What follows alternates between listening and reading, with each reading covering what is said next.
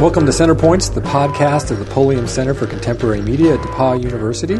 I'm Jonathan Nichols Pethick, director of the center, and my guest today is Professor Jeff McCall, also of DePauw University.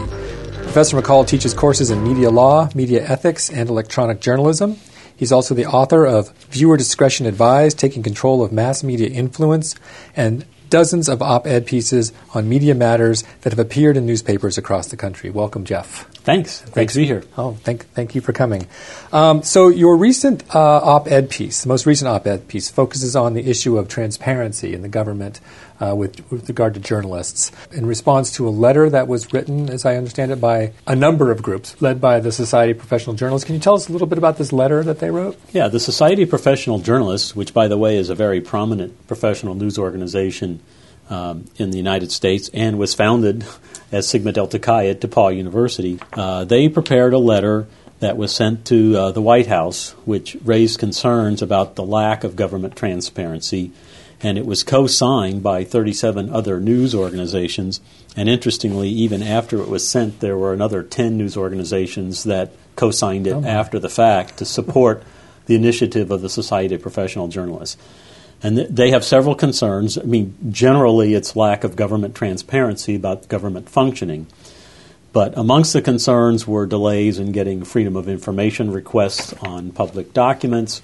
But they're also concerned about the uh, snooping of government uh, on reporters. Mm-hmm. And they're also concerned about the way in which information is managed coming out of the government, that reporters can't get access to certain government officials, or that when they do get access to certain government officials, that those interviews are only done with a media relations government supervisor mm-hmm. there in the room yeah. to monitor and perhaps even, you know, coach uh, what the news source would say.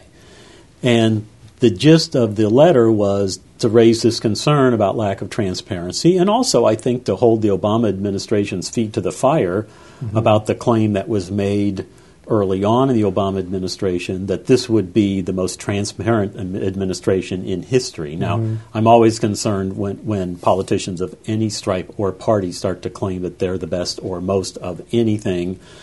But this was one uh, that was made you know rather proudly and supported at various times by various press secretaries and people in the administration. And it turns out that th- they have not been as transparent as the media had hoped, and that partly could be because the media's expectations were yeah. generated. But it's also, I think, a reflection that there are some genuine places where the Obama White House and, and the federal government generally have not been very forthcoming for information that reporters want data on. Yeah. And they want interviews, they want records, and whenever there's a government stifling of that process, I think we as a citizenry should also be concerned. So I have a couple questions about why Obama, right? So and I think you've answered one of them, which is Obama made this sort of bold claim. We are going to be the most transparent White House ever. Is this letter unprecedented? Is this something that is this the first time this kind of thing has happened? Do you know where they where journalists have approached the federal government and said, "We actually object to the way you are behaving"? Well, it's not unprecedented. There's a natural t- tension, I think, between the the press and the government mm-hmm. officials, and this goes back years and years and yeah. years. Uh, in fact, to the very beginnings of the nation, yeah. people, I think, sometimes forget that during the Adams, the John Adams administration, that they passed, uh, you know, laws that made it a crime to criticize yeah. government officials. They were called sedition acts. Yes. You know, members of the media were hassled and harassed, and even a, a sitting member of Congress was arrested and put in prison for criticizing mm-hmm. the John Adams administration. So there's been a tension for years, and, and, and that's actually one of the good things about the way our government works is that you've got a free press trying to get information out to the public, and you've got a government that presumably motives are still to serve the public, but they have different ways to go about it yeah. because you've got power and people trying to protect power and their backsides at times. And so there's this natural tension. Uh, so it, it's not unprecedented that the press would want more access and better access. But I think what makes this situation interesting and unique is that you have a lot of highly regarded journalistic organizations writing in their official capacity to complain about the lack of transparency mm-hmm. and the lack of access to government documents and officials. And I think it goes beyond the fact that they were just enamored with the fact that the Obama administration made big promises and people assumed it was going to be more transparent. You know, the Bush administration was criticized on any number of occasions also sure. for withholding documents, not being cooperative with the press. It's always been hard to figure how the Bush administration would have acted if it had not been for 911 so early in the administration. But clearly, the Bush administration around national security was very close to the vest with information. Yeah. And the Obama administration, I think, got the, the reporting industry's hopes up that things were going to be a lot different. And in fact, things are not that much different. Uh, and, and the White House finally did respond to this letter from the Society of Professional Journalists with a rather half hearted explanation that they really are doing a great job and they're trying to do their best. What was the. What but was they the really haven't. They, they, haven't addressed the main issues, though, mm-hmm. that the Society of Professional Journalists wanted. Okay. I was going to ask, what, what was the response to that response? Well, interestingly, the uh, SPJ letter went out, and uh, they got no response from the White House for several really? weeks. And they sent a follow up letter to kind of say, hey, we don't want to be ignored on this either. and I mean, it's kind of funny to think in a letter you're complaining about access to government and getting responses yeah. from government that they got no response yeah. to that letter and they had to send a follow up letter to the White House press secretary asking to, to, not be ignored. And the White House press secretary, Josh Earnest, who's still relatively new in his job, but by no means a novice when it comes to working in the mm-hmm. White House. He finally did respond. Uh, he did again back up the fact that they think they're really transparent. And he pointed out several different things that the White House has done to try to make it easy to expedite freedom of information requests and that sort of thing. But interestingly, he didn't address the heart of the issues from the original SPJ letter. And uh, the president of the Society of Professional Journalists, David Cuillier, in his response to Josh Earnest's letter, said that he thought it was more of the same spin and mm-hmm. dancing around. But he was at least, I think, glad to know that Earnest finally responded. Yeah. And Earnest is in a tough position. Any sure. White House press secretary is in an impossible position because yeah. they've got to represent the administration, and that includes keeping secrets, but they also try to have to keep the press happy. And let's face it, any White House press secretary that has the press happy all the time is probably going to get fired by the administration yeah. uh, for keeping them too happy or divulging too much or not toeing the administrative yeah. line. So it, it's a tough battle and one that's ongoing and has historical roots. But I do think it is fair to say that the Obama administration has has not come to and stepped to the plate with regard to transparency. And one of the reasons I say this is it's not just you know a bunch of journalists who are complaining and whining like, oh, we didn't get mm-hmm. our source, we didn't get our information, or we had to interview a guy with a media monitor present, yeah. and stuff like that. The Bureau of Inspectors General for the government has also sent a separate letter to the White House to complain that they can't even get access to government records and documents that they need to do their federally mandated jobs. Mm-hmm. Uh, I, I, know a lot of people have varying feelings about uh, Ralph Nader, but even he has looked at the performance of the Obama administration in terms of transparency and issued very strong mm-hmm. criticisms and even called it disturbing the amount mm-hmm. of secrecy under which the Obama administration has operated. Yeah. And so uh, this concern being raised is not you know, simply a partisan fight, you yeah. know, with Republicans against Democrats or the anti-Obama yeah. against the Obama. It's pretty much across the board now where there's a yeah. concern, and this really, I think, is a healthy discussion for a democracy to have. How open should government be? When you bring in somebody who promises transparency, how much obligation do they assume to become transparent? And I know that you know, there are some defenders of the administration to say, well, you know, it's a lot of things get said early in an yeah. administration or on the campaign trail, and yeah. once you're in office, then you are on a different side of the power structure, and you want to withhold information, and also a lot of the information that I'm sure uh, the reporters want have to do with international affairs and various scandals of the administration sure. that the administration is going to be guarded about. And, and one of the points I try to make in my column here is that you know, the White House has become embattled and in some ways run into a trench with some of the ongoing quote unquote scandals. Now, the mm-hmm. Obama administration calls them phony scandals, but they're still on the news agendas of a lot of news sure. organizations and not just, you know, the Wall Street Journal and Fox News and conservative websites. People are interested in the NSA snooping on reporters. People are interested in whether the IRS really did target political groups. And I would dare say that this is, you know, when the IRS is targeting groups of any stripe, we should all be worried. And I mean, yeah. during, the, during the Obama administration, it seems like, or the evidence suggests that they were targeting conservative groups. Hmm. But if in a couple of years there's a conservative in the White House, you certainly don't want the IRS being used to target non conservative groups. Yeah. yeah. So this is a national concern, and I think people should address it in a fair minded way and fix the problem. And you know, when you have a range of people concerned about transparency, then at some at some point it's not just a partisan thing; it's a, mm-hmm. a governance issue yeah. and an openness issue. And we as citizens need to start getting aware of where effective government happens mm-hmm. and what the government has the right to keep secret and what they don't. And the press is our surrogate yeah. in this role. The Constitution was set up with a free press, particularly so that citizens would have mm-hmm. somebody to represent their interests yeah. in holding government accountable. And that surrogate role sometimes works and others doesn't, and yeah. sometimes the press doesn't do a good job of remembering that it's a surrogate for us.